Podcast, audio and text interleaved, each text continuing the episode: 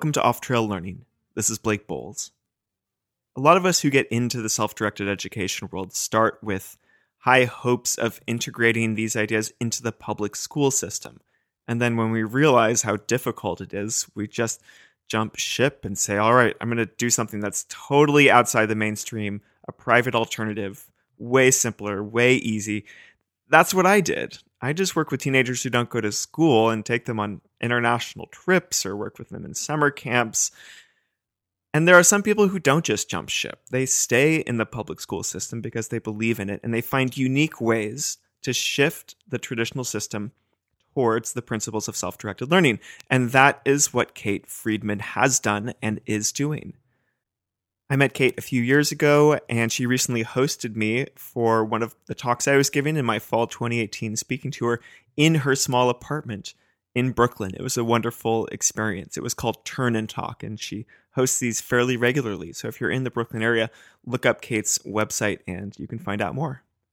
And now, without further ado, here's Kate. My guest today is Kate Friedman, an educational consultant based in Brooklyn, New York. Welcome, Kate. Hi, Blake. We are talking about self directed learning in public education, and you have a long and winding road. Uh, where did you get started thinking about self directed learning and how it might uh, become part of the public education world? You know, when I was a really little kid, I was um, unknowingly very into self-directed learning i would like create new toys and invent foods and write letters to companies. Um, and my parents were very encouraging of it. And it wasn't really until i was an adult and learned what self-directed learning is that i knew that that was something that i'd always kind of been doing. Um, and you use this phrase a lot self-directed learning. Is this your preferred phrase? Uh, yeah, I think it is. Um, I often don't use it. I often just say inclusive learning um, and the idea of like meeting all different kinds of learners' needs, which in many cases is having kids have more options and more freedom and uh, less adult direction. And I think that's how I I, think of self-directed education as like a spectrum of that. Um, so going mm-hmm. from a little bit of freedom and a little bit of options and still having like an adult in the room all the way to, you know, what we think of as like unschooling. Hmm. And did you want to be a teacher when you were young? What was your your career path? No, I wanted to open a hairdressing salon. Really? Um, that was like a head to toe. You walked in and everything was taken care of. Um, I imagined it as like having specialists in all different areas, and um, you wouldn't. How old were to, you at, at, this point? When did this dream germinate? Maybe six or seven. Oh, okay. We're going very early. Very here. far back, but I held on to that, and I kind of figured I would do that in Colorado so that I could be a ski instructor in the winter and have this like amazing, really fun salon with all my that friends where we like made people feel life. good. yeah. Wow ski instructing, doing head to toe salon work with your friends in Colorado. I, I can get behind that. Yeah. Uh, and it wasn't until so in high school I ended up on an educational TV show that was recorded live uh, after school every day, and uh, kids could call in for homework advice and homework help. And I loved it, um, and it made me think I wanted to go into television. Um, and I kind of missed, you know, in my 18 year old brain that the part that I loved about it was education. Mm. And so it was a winding road in television and radio before I got to, oh, it's the education part that's really fueling me. Um, and so I was working in summer camps and after school programs and um, kind of anywhere that I was, I was uh, noticing patterns over time of like really pushing adults to have less control and to give kids freedom uh, to make choices and and kind of decide what the plan was going to be, mm. activities they wanted to pursue.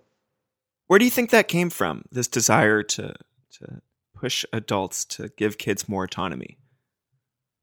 You know, so my, my brother really struggled when we were kids and needed a lot of my parents' support. And I think I kind of realized early on that like people need different things and that you get the thing that you need. And so, like, I had a lot of free time and space to do what I needed, and my parents trusted me, and they knew that I would come to them if I needed something, and um, and they also shared that, like, you know, my brother needed more support, and that's probably where they would be, but it didn't mean anything less about, you know, their love or support in me. Uh, and I I saw that very much growing up.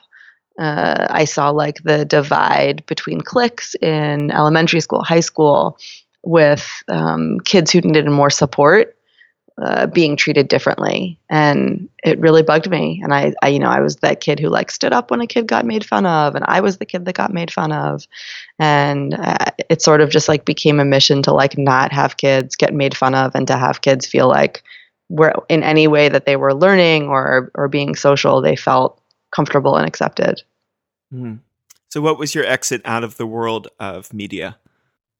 Um, I came back to New York because my grandfather, who I was very close to, um, was passing away, and so I sort of just like jumped ship from my my life in Boston and radio, and came to New York, where I didn't have any radio contacts, but I had lots of summer camp and after school contacts from my childhood in New York. And that sort of just like took over. Hmm. So, what was the first time you got paid to be an educational consultant? Oh, that's a great question. What was my first gig? Your first gig. Um, I, you know what? I think that it was um, teaching graduate students at Bank Street. Um, I realized that all of my teaching experience and the teachers that I knew were not preparing us at all to give kids choice. And that, like, a way that I could remedy the situation was to get myself in a room full of fledgling teachers and whatever the topic was that I was teaching, sort of also infiltrate with um, how to just like not be have to not have to not feel like you have to be in control um, and how to mm. rethink what that looks like. You know, this idea of like classroom management, um, of being like one adult in a room with 25 kids, and it's not really like the order that makes it great. It's the chaos. Have you worked in a public school? Yeah, I've worked in several public schools. As a teacher? As a teacher. I was a kindergarten special ed teacher. Um, in general ed, special ed, and ICT, um, like a co teaching model. Okay. Uh, all over the city in Manhattan and Brooklyn. And only at the kindergarten level. Always kindergarten. I feel like that four or five year old age is uh, magic. you know, people who are who've been teachers for a long time have like an age that just speaks to them, mm-hmm. and that four and five year old age is like uh, that's the language I speak. what what were your experiences like teaching kindergarten in New York? Um, it was an interesting range of experiences. The the largest influencer in like my ability or experience teaching was the leadership and structure of the school. Um, and it was actually in a public school in Brooklyn where I realized that if the principal really trusts the teachers and has the ability to give them some freedom to do what they want, like more of the ideas of self-directed learning um, can be like experimented with and played with, and um, you know it helps also if like all the kids are are doing well on the state exams and there's like other things that your administration isn't thinking about or worrying about. Um, but that was the first time that I was like, oh, this could work in a public school. Um, but only it, it's not really up to the teachers or even the parents. Like the administration has to make room for it. Hmm. I did an interview with a guy named Gabe Cooper who started something called the Unschool out in Sacramento, California. And it sounds like a key part of his experience getting funding to do this really cool, very self-directed program was just a friendly administrator. And and without that, it seems much more difficult. Um, I imagine there's a lot of listeners who are hearing us use the phrase self directed learning and thinking, yeah, but how can that actually work in a public school? You're talking about support, you're talking about giving kids choice, but aren't these all just, you know, false concepts when fundamentally you are in a coercive system, which most public schools have to be by their very nature? Yes. all of yeah. that. Chew on that one, Kate. Yeah. Go for it. So, I think when I first started thinking about self directed learning, particularly through the unschooling movement, I was like very, very optimistic and gung ho about how can we turn our public schools into like unschool centers. Um, and even with, you know, helpful administrators, it feels to me more like what's realistic is a lot of schools are using curriculums that are working towards a workshop model. So it's not like the idea that kids are sitting in rows and a teacher is lecturing and everyone's doing the same project or the same worksheet. Um, it's looking more like small groups. And if a group of students is super into astronomy, they read the astronomy books with the teacher or they do it alone and then, you know, do a little project about it. And, and, are you saying that this is what exists right now in many public schools? Yeah, this workshop model. Workshop model, and a lot of the newer curriculums are being built around this idea that you can't teach a, a room full of 25 kids the same thing all at once. Kids learn differently. Kids have different interests. Kids learn at different paces. Um, some kids need more visual input. Some kids need to like really parse it out in discussion. And so, knowing that that's sort of already in place sets you up for more of a self-directed. Um, model. Uh, you know, you can have groups of students who who say who come to you and say like, you know, we know that we do this small group work. This is something we really want to work on. Um, and I think like the flip for that to like really happen is for teachers to be able to say like, you know, um, we have this like 30 minute block where something isn't planned you guys can like you know come together and and talk to each other and figure out something that you really want to work on and study and and you know make a make a proposal. Um, and i feel like that's the could be like a first step in you know just creating space for that and teachers having like a little like toe in the water to see that like this isn't total chaos and it's really great when kids have control and when they have agency and autonomy like they're actually more invested in the material um, and it might push that in in other areas Kate, I feel like you're painting a fairly rosy picture of life in public schools, and you have way more experience in them, way more recent experience in them. But from what I've heard from teachers and from parents and from young people, is that there isn't this amount of flexibility in most public school classrooms. And maybe there is some embracing of learning styles and this workshop model that you're talking about, but there is the common core there is overcrowded classrooms. Uh, so is your experience based on some like fairly unique special schools in New York, or are you saying that this is actually the the new reality? Is that self directed learning and more individualization has already crept into the standard public school classroom? I would venture to say that in most classrooms, there's already a little bit of this whether whether people are calling it that or not i think anytime that you're giving kids some choice and they're working in a small group or on their own that's like a step in that direction um, and mm. yes i am very idealistic in this sense i have dreams of getting gathering like all of the new york city public school teachers into like my apartment which you know could never happen because my apartment's not big enough um, and like you know energizing them with uh, some t- some tips and tricks on how to like do more of this.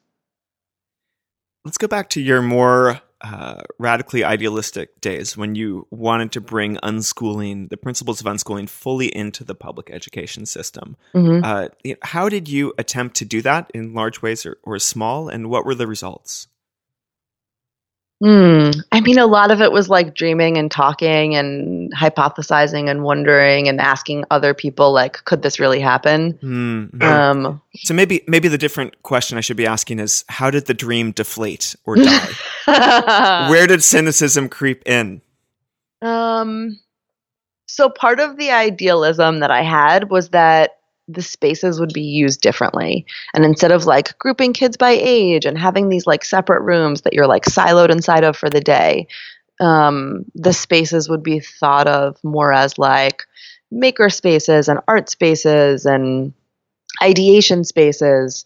And that kids would sort of like have a freedom to roam through and explore different areas. Mm. Um, mm-hmm. And I think not that that's like the only way to think about this, but I, that was what like really got me jazzed. And the idea that um, that's not going to happen, like legally, teachers need to be responsible for a set of kids. If you don't know where they are and they're roaming the building, like like there's just like inherent legality issues with the way the the current public education system is is set up that doesn't allow for that in like a 5,000 person uh, school, you know?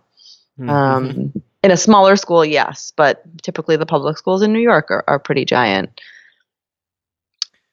So there are places that exist. I know you you know about them that are more like you know go to the makerspace or go to the art room or you know get a one-on-one tutorial. They're more drop-in style spaces. Uh, some of them are private.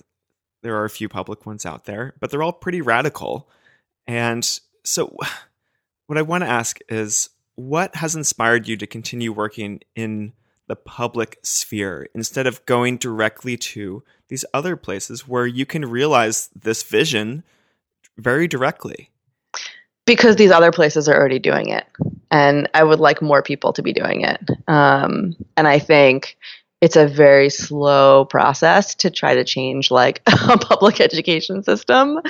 Um, but I've sort of set up a, a program in my consultancy that I spend a year in an educational program and help them see this kind of way. And then I leave um, and I offer other supports afterwards, but it's more like giving people the tools and then also giving them the freedom to take ownership of it. Um, and I have found I found some success with that of organizations feeling like unsure about this but knowing that they want to try it or not knowing that they want to try it but having parents request it um, and calling me in to say like look we know we're not doing this. Um, help us figure out the best way that we can do this. This is the system we're working in. This is what can be changed. This is what can't be changed. Um, you know propose some ideas. And i like i feel excited about the people who are unsure and just need a little bit of like experimenting and guidance. Hmm. i think i'm just in awe of you kate because you kind of saw the other side and then you you came back and said, I'm still going to work in the public system. And I feel like I surround myself with so many people who saw the other side and then uh, totally jumped ship or became cynical about working in the public system and and kind of gave up on it. Uh, so I just want to put that out there. Thank you for existing. And uh, second of all, can you walk me through what you actually do with the school. You say you go in and work with them for a year and then you kind of leave them on their own with a little bit of light support. Like, just what does it actually look like, what you do? So often, um, this is like the basics of it. I'm often hired under like a line item budget for special education. And once I'm there and they say, okay, we're going to give you this like special education title, I say something like, um, it's great that you have money put aside for this, but I believe that everyone learns differently. And I would prefer to be called something like a learning specialist. And this is like the scope of work that we're saying I'm going to work on. And it looks like giving kids direct support and coaching teachers in different learning styles. Um, but just so you know, like I'm, I'm more interested in helping you shift your culture to be more inclusive. Um, and usually, whoever I'm speaking to says, "Oh yeah, that sounds really great. We have no idea what that looks like, but go for it." Um, and so it starts out with just, you know, talking to parents about how their students learn, putting surveys out to students about how they believe they learn best, putting s- surveys out to teachers and asking them, you know, what do you think are the things you're doing well in the classroom? What are the things you struggle with? Uh, and then it's just like having meetings and observing and becoming part of the fabric and and slowly offering little little tidbits you know in one of the schools that i'm in now the the teachers are we're very into I'm going to teach one lesson and everyone's going to do the same exact thing. Um, and I got the teacher who was the most resistant to try just for one week having stations. So like instead of one thing, it's like here we've all done this little bit a bit of pre-work, we have a little background knowledge. The room is set up with five different spaces. You pick the ones that interest you and do them. You can do all of them if you want. You can do one the whole time and let's see what happens. Uh, and the teachers were very concerned that it was going to take many, many adults to manage this. And I was sort of explaining that it's actually the opposite is true. Um, it's much harder to get 25 kids to do the same thing than it is to get 25 kids to all have a choice and do the thing that feels good for mm. them. And, and you have the freedom to walk around and, you know, ask questions. Mm-hmm. Uh, and see what's happening. And the teacher who was the most resistant tried it out and I mean, within minutes of this, you know, hour long session being over, she sent an email to the team, her other other teachers on her grade level, and me to say, "This was the most amazing thing ever. The kids were so engaged. We're going to do it again next week." Um, Kate, do you have more station ideas? uh, and I was like, yeah, well, now it's your turn to think of some stations. You know, like the we know the the we always know what the big ideas we want kids to walk away from with is, um, and I would like to hope that we're moving more towards um, questions about what it means to have like civic engagement and be part of a community, and less about like, do you know this math fact? Um, and stations really like project based learning, stations, choices, uh, self directed learning, all sort of push kids to be the ones asking the questions um, and thinking of how they're a part of the community and less, you know, do I know this fact? Hmm. So you see this whole spectrum from traditional, uh, conventional education all the way over to fully self directed unschooling and you have chosen to work with teachers who are pretty far on the traditional side of things and for whom something like rotating stations and giving choice you know giving choice to students about what they want to study within this this very tight framework um, or embracing learning styles. These pretty simple concepts of just different differentiation of instruction you are moving teachers a little bit in that direction. It, it almost feels a bit like you're introducing the principles of montessori to them uh, the basic like we don't all learn the same way. And you're not trying to shift them way over in the direction of like uh, like a free school like hey don't don't actually require kids to do anything because that's that's just not going to happen. Am i getting this correctly your process? So i like to think of it as a quiet disruption where it's not realistic or feasible like you said. Like teachers are not going to just flip and do a 180 and all of a sudden let kids make all of the choices. Um, and and create the structure and direction and so i like to think of it as I, I would like to get them like 45 degrees away from what they think the center is and and just shift even what they think the center is hmm. and and part of the approach that i think works for me is that I was a teacher. And so I'm not like an administrator who's coming in and saying, like, I'm evaluating you and you're going to get like formal written feedback. Um, and I, I, I do it the way that I would talk to kids is how I talk to teachers. You know, I, I offer a suggestion and say, look, try it out. If it works, great. If it doesn't, let's talk about it. Like nothing is permanent or or forever. This idea that like there's one way to do something, um, which often is I think what teachers feel like they have to do isn't really what works. Um, and by coming in through the special education lens, it's a lot of like just getting teachers to be more comfortable with talking about difference um, and celebrating that kids do di- things differently. Which, once that conversation is opened, and some kids have fidgets, and some kids are sitting on a bouncy chair, and some kids are taking little movement breaks in the hall with a sand timer and then coming back when they're ready that opens the door tremendously for okay if we're letting kids learn differently we have to we have to teach differently where else are teachers getting similar messages today? Public school teachers. Who else is doing what you do? I don't know. I don't know. I mean Just i think kate friedman consulting incorporated. Check her out online. You know, I think to a large extent the the professional development world that's focusing on maker spaces and project based learning is doing this and just calling it something else. Um, you know, they put the research behind it and it's packaged pretty and it comes with handbooks and curriculum guides and all that kind of stuff. Um, and that's a way to think more about like small groups and giving kids choice and not being so adult controlled and having having adults teachers be more people who ask thoughtful questions and less people who guide what's happening hmm. um, or, or you know direct what's happening you don't just work in public schools kate. You have spent some time working at the brooklyn free school which is a full-on democratic free school right? Yes. Yeah. What what did you do for them there? So i was their learning specialist. It was kind of the same thing.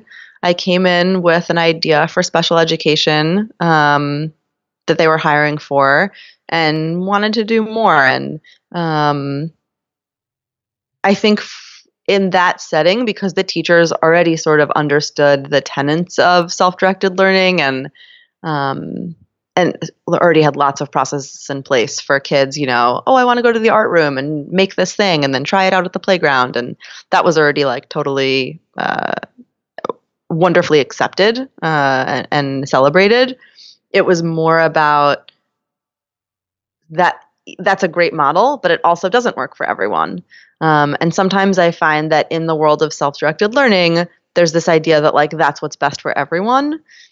Mm. And some hmm. kids thrive that way, certainly. Some kids thrive with a lot of that. Some kids thrive with a little bit of that. Some kids need some direct instruction.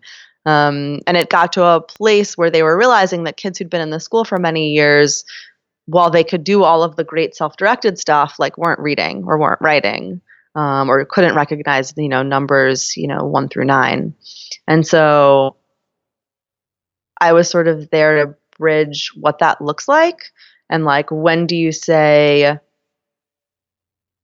or when does a child or their parent say um, hey we, we're, my kid is missing some key skills here and if we lived in the forest in Sweden, they wouldn't need to be able to read, but we live in New York City and they need to like be able to take the bus and um, read a map. And if they're not reading at like third, fourth, fifth grade, um, how do we reconcile that? This is fascinating, and I want to dig into it because you are talking about the orthodoxy of self directed education. And we have this kind of folk psychology that we promote that says a kid will learn what they need to learn to be successful in the world when they realize that they need it. And, and I push this folk psychology also because um, it has a very strong intuitive appeal and when some parent comes up and says, Well, my kid goes to this free school or my kid is unschooled and they're very engaged in what they're doing, which may be computer games, you know, for a lot of kids it is because the games are so good. Um, but then, yeah, they're at the third grade level and they can't read or, you know, and, and then people like me respond and say, Well, when they really need to read, they will, you know, jump and the net will appear. Um, and so it's an easy thing to say and probably a very difficult and anxiety provoking situation to be in if you're the parent. It says, no, but really, I think my kid needs to be reading at this point. My kid needs to be writing at this point. Um, and so, can you tell me a little bit more about this tension between like trusting in the unschooling process, the free school process, and uh, making sure your kid can read and write as as basic, you know, human skills? Yeah. Um I, I think it's it's uh it's it's very tricky. There's separate from the skills that like in school it's decided are like benchmarks for different ages in society there are skills that you need to be part of the communities that you live in and in schools like that are wholehearted 100% self-directed learning there's there's room for kids to come to things when they're ready. But there's also this tension of if kids aren't coming to something that we know they're going to need in society, um, and I kind of hate saying that because you know who are we to say what people need, and th- that's a very like adult centered idea. Um, that also comes from me having been a kid at some point and knowing that it was really great that I was reading as a young person and I could take the subway by myself and um, mm-hmm. And that it's empowering. Being able to read lots of books as a kid opened me up to things that I then pursued on my own and led to more of my, you know, self-directed learning later.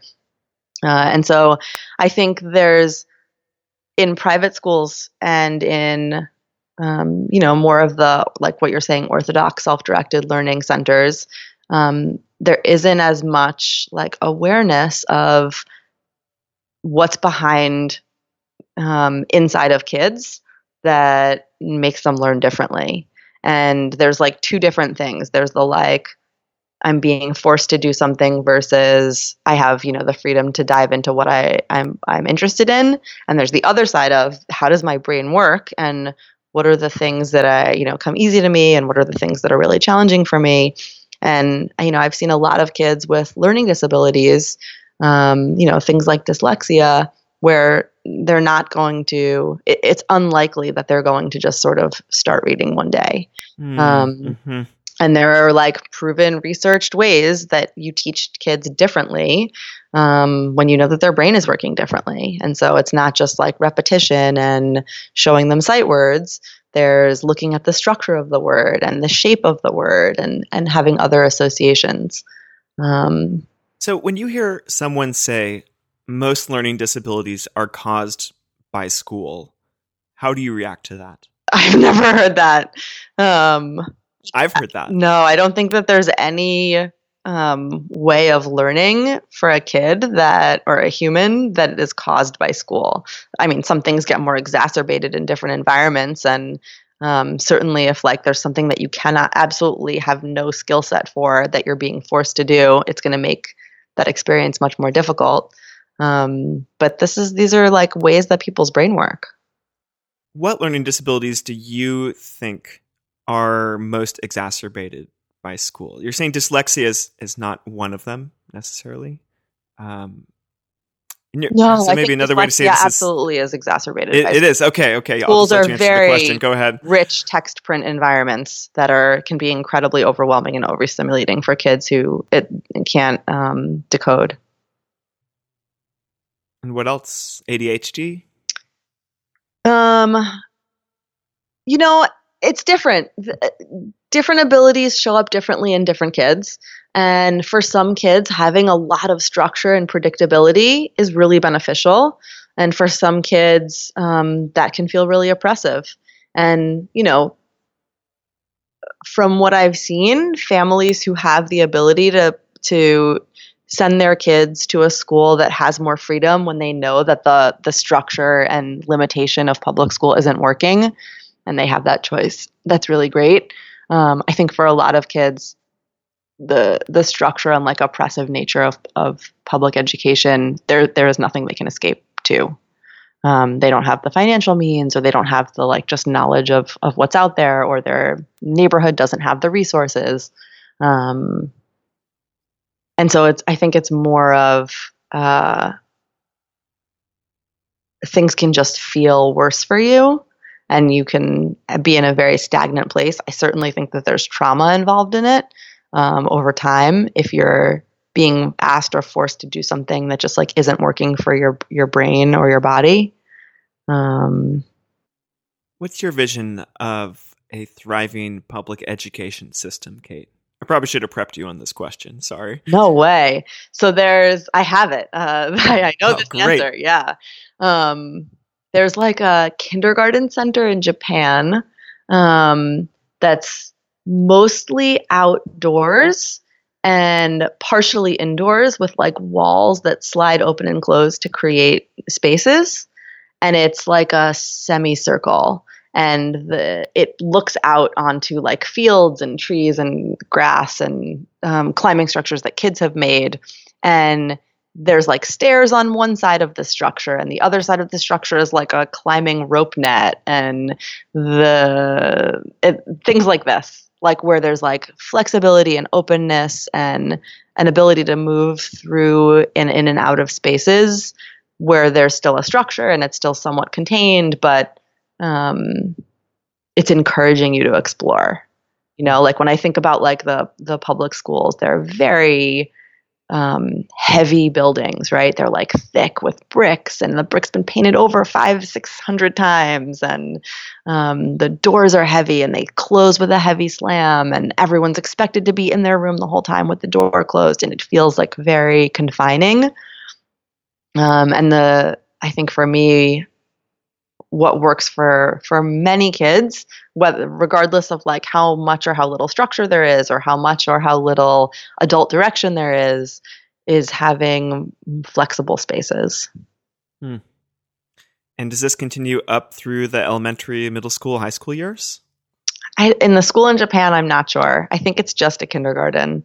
Um, but yeah if i would imagine i imagine that an ideal version would be um, yeah, having more flexible spaces.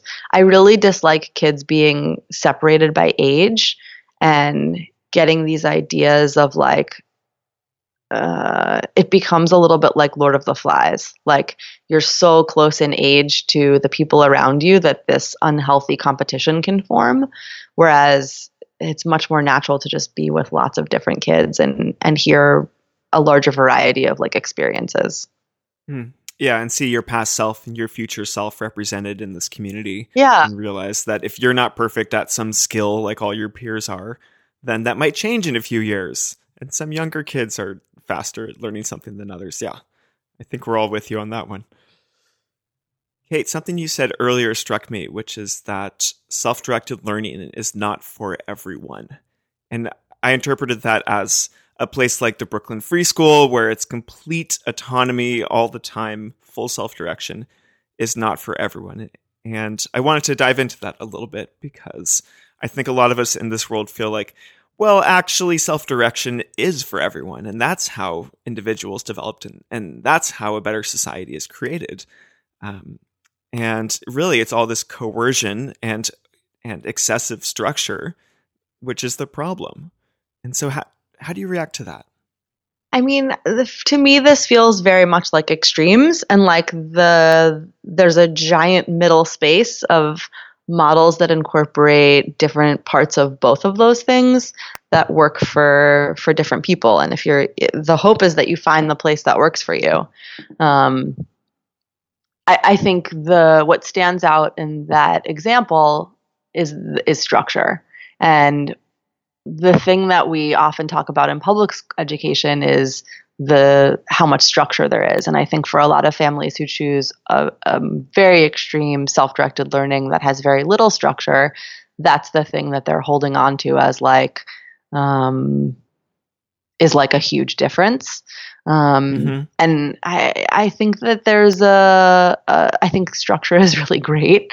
Um, I don't know that structure is always oppressive. Uh, there's a lot of other factors that make learning environments oppressive, like not having choice or like having someone direct what you're doing completely, um, having to do the same thing as everyone else.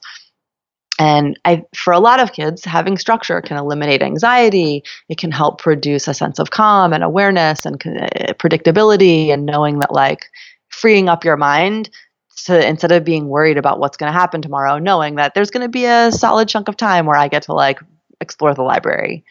Um, whereas if you never know that, uh, it can be a little uh, hard what you just said about not having choice, about kind of being coerced, that means structure. That that's equal to structure in a lot of people's minds. And so, how do you explain the good version of structure?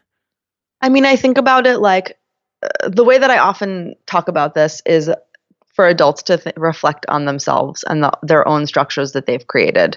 And for a lot of adults that I know, they've created like they wake up at the same time every day. That's a structure, you know, because it helps create mm. consistency and mm-hmm. it helps you have better sleep. They have a specific breakfast in the morning because it helps them feel energized and it only takes five minutes and it gives them time to do other things. Um, people read the newspaper every morning. People, um, use a Google Calendar to track all of their events um, so that they, you know, have a sense of order and and can plan their day around stuff. Like that's all structure. Uh, structure is not a bad thing, and a lot of adults impose similar structures on themselves, um, which leads me to believe that adults and, and people in general do do like structure and need structure. And I, I think that in really great um, school environments, regardless of what the the teaching philosophy is, when there's a structure that feels like okay, I'm safe and I know what what there's space for in the day, and I know that there's space to ask for things if they're not there. Um, and I know that I'm going to be fed at a certain time and I'm not going to have to wait. And I know that if I need to go to the bathroom, I can just go, or there's a process in place for that, um, which I don't want to talk about right now because I don't believe there should be processes in place to have to use the restroom, but um, that's all really good structure that then lets you not have to think about the, about those things, and you can be creative and you can imagine, and you have room to do other things. Kate, the kind of structure that I just heard you describing is essentially self imposed structure, so habits and routines or practices that work well for your life. And then the second kind I heard you describe was essentially freedom and, and, choice and autonomy. And so I still feel like the structure that you are you're describing here is not the same kind of structure that exists in most forms of conventional school, which is much more about control and and creating order and creating standardized outcomes.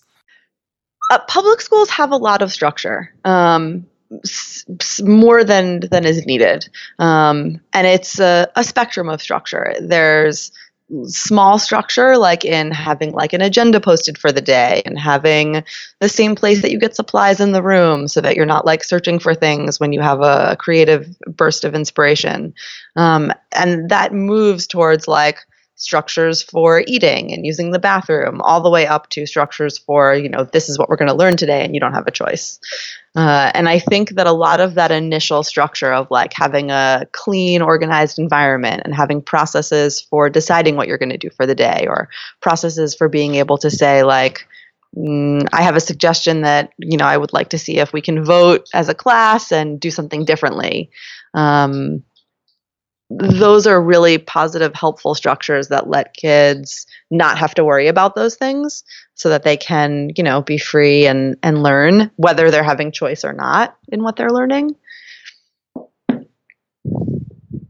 Yeah, so it sounds a lot like a free school. It sounds a lot like a self directed learning center where kids have a lot of voice and input and choice. And it still doesn't quite sound like most kids experience in, in school. But I guess this no. is what you're working to change, yes, right? this is what I'm working to change. And okay. there are also newer curriculums coming out that while they're um, linear and direct, adult directed and not um, students are not choosing them, they're more of a workshop model and there's more choice inside of them.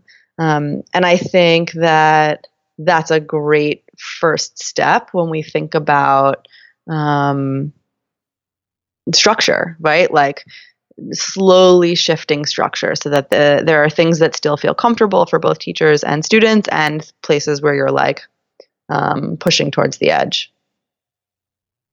What gives you hope and inspiration to continue working in the public system, Kate? Like, where does that that fire come from in you? I mean, I'm, I'm a, genuinely I'm a curious. product of the New York City public school system. You know, um, I I'm a product of the California public school system, and I am not highly inspired to go back and and try to shift it. So I, this is what makes me so curious. Um, yeah, I mean it's a uh, what is it? A million public school students in New York City. Um, that's far more than if you combined all of the alternative school students together, um, mm. the smaller hmm. schools. Mm. And I think a lot of what makes the smaller schools work is that they're smaller you know, like like Dunbar's number, uh, what is it, 110, 150? 150. Like yeah. if you're, you know, if you're small enough of a community that everyone knows each other and people feel responsible to each other and you know what that person did over the weekend, there's a different sense of community that's built. And mm-hmm. I don't know that it's realistic in New York City that we're going to have all million school kids be in 150 person um, settings. That's a lot of schools. That's a lot of schools, you know. And if we know there's going to be, you know, about a thousand kids in each school, I don't know what the average is. I'm guessing. Um, we have to think about like how to change that in a different way. Hmm. Okay, so you're saying this is the reality we have to deal with. Uh, is that large public schools exist and will continue to exist, and often the kids who need the most help end up in these schools. But I wanted to find out what gives you hope that the public system is going to change in any appreciable way over your lifetime. I mean, I don't know that it actually will, but in order for me to feel like I am uh, doing something that I believe in, that I, I hope will impact some number of people, uh, I have to have like a, an optimistic outlook. I appreciate that. Yeah. Kate, last question. What is the next project, the next thing that you're working on as part of this mission? Well, Blake, I'm creating a course called The Art of Teaching that is kind of like everything I think teachers aren't getting in graduate programs or on the job unless they have, you know, the administration we were talking about before that gives them freedom and choice and other teachers who are practicing this can learn from. Uh, and so I'm creating this course like that could be in person, it can be over the course of a weekend, over the course of a month, um, it can happen online at your own pace. Um, and it's all of these kinds of things about um, kind of like retraining your brain to think about kids as learn people who learn differently and need different things and then having the tools and resources um, like at your brain's fingertips to to make that happen in a in a classroom. Kind of like self-directed learning in the classroom 101 is that your course title? Did i just guess it? Uh yes but i'm not calling it that yes and no yes and thank no. you um, if people are interested in learning more about this, the the philosophy that I ascribe to is called Universal Design for Learning, um, and it very much in, encapsulates self directed learning. Uh, but it, it also takes into account the fact that like people's brains work differently and people learn differently. And so it's not just a matter of like choice or how you acquire information or how you have choice about what you're learning but also how to figure out the kind of learner you are and the kinds of experiences that you get the most from. Hmm. wonderful. And if people want to find out more about you and your work and your consulting where can they go? It's katefriedman.co kate thank you so much for being on the show Thanks, Blake. This was wonderful.